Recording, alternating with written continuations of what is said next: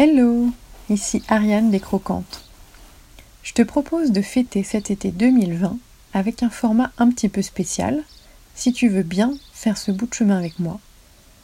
Pendant les deux mois d'été, je te donne rendez-vous tous les mercredis pour un podcast qui s'appellera Un été vers le cru, tous vivants et vibrants. En m'adressant à toutes celles et ceux qui ont envie de se tourner vers plus d'alimentation vivante mais qui ne savent pas toujours par quoi commencer et quelles sont les erreurs qu'on peut facilement éviter. L'été, c'est la meilleure saison pour profiter de la richesse micronutritionnelle des fruits et des légumes sans les cuire. Et puis ça nous fera tous du bien de prendre ce temps pour nous après ces derniers mois difficiles. Le premier épisode commence tout de suite. Mais avant ça, je te propose de contribuer aux prochains épisodes. Tu peux m'écrire par mail ou en commentaire sur mon site Les Croquantes ou sur YouTube afin de me poser tes questions que j'aborderai dans les prochains épisodes. Aujourd'hui, on va commencer tout simplement par redéfinir les contours de ce qu'est l'alimentation vivante. Quelle est la différence avec l'alimentation crue? Comment les nutriments sont affectés par la cuisson? Et quels sont les aliments de base pour manger cru et vivant Manger vivant, c'est s'alimenter de végétaux qui n'ont pas été cuits et peu transformés. Ainsi, on profite d'une diversité de nutriments qui sont restés presque intacts depuis qu'ils ont été cueillis.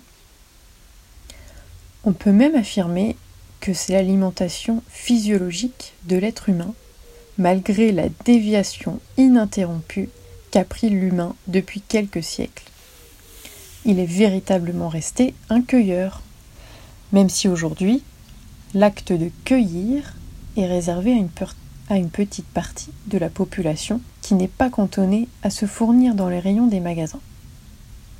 Bien entendu, on parle d'aliments naturellement biologiques sans traitement ni pesticides.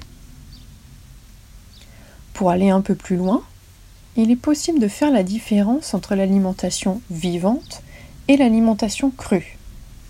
En fait, on considère que l'alimentation vivante exclut la chair animale, tandis qu'il est possible de manger de la viande crue et d'être crudivore.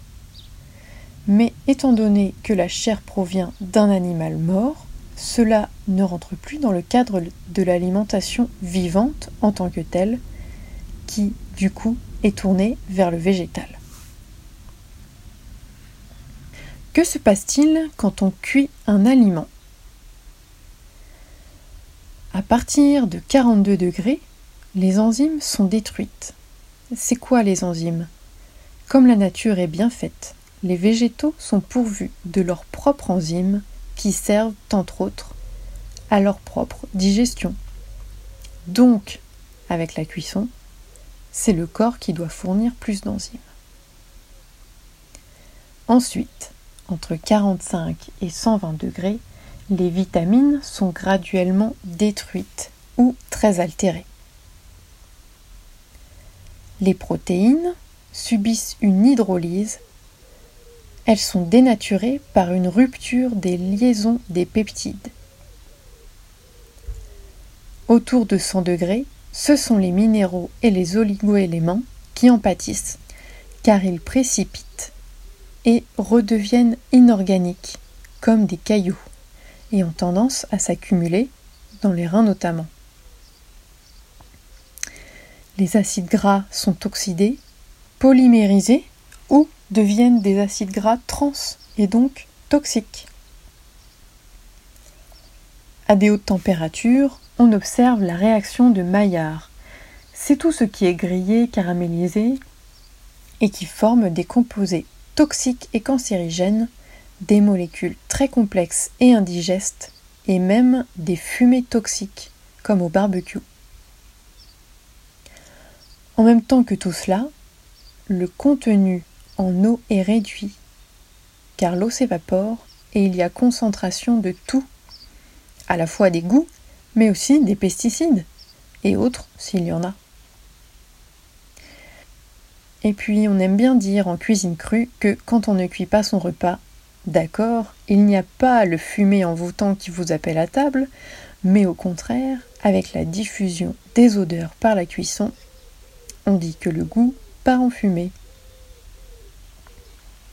Dans le corps aussi, on se rend compte que la digestion des aliments cuits épuise l'organisme, puisqu'ils sont vidés de leurs nutriments essentiels, voire devenus toxiques. On a observé d'ailleurs un phénomène dans l'organisme qu'on appelle leucocytose digestive. Le corps se met en mode défense et appelle les globules blancs à la rescousse pour lutter contre ces molécules alimentaires indésirables qui ont passé la barrière intestinale. Bon, la note de la cuisson est très salée.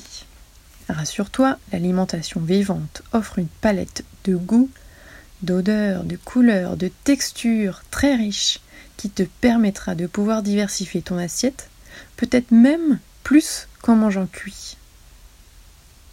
Lundi les patates, mardi les patates. Imagine maintenant une jolie pyramide devant toi et chaque étage est composé d'un type d'aliment. En premier, tu aurais les fruits, car ce sont eux qui fournissent le carburant principal, qui rassasie et étanche la soif. Ensuite, tu aurais les légumes à feuilles vertes qui apportent des acides aminés et des antioxydants essentiels. Puis des légumes racines tendres qui complètent occasionnellement l'assiette. Suivi d'un étage de graines germées au potentiel énorme. Ensuite, il y a les graines et les oléagineux qui complète les apports en bon gras. En avant-dernière brique, tu retrouveras les algues. Et au sommet, les épices, les aromates, comme l'ail et l'oignon, et les plantes médicinales puissantes, comme le curcuma. Voilà de quoi se compose l'alimentation vivante. En réunissant tout ça sur la table, ça fait une belle diversité, non? Moi, ça me donne faim. enfin là, j'ai très envie d'un jus de légumes. Alors je te laisse sur ce premier épisode et je te dis à mercredi prochain pour la suite de cette petite série.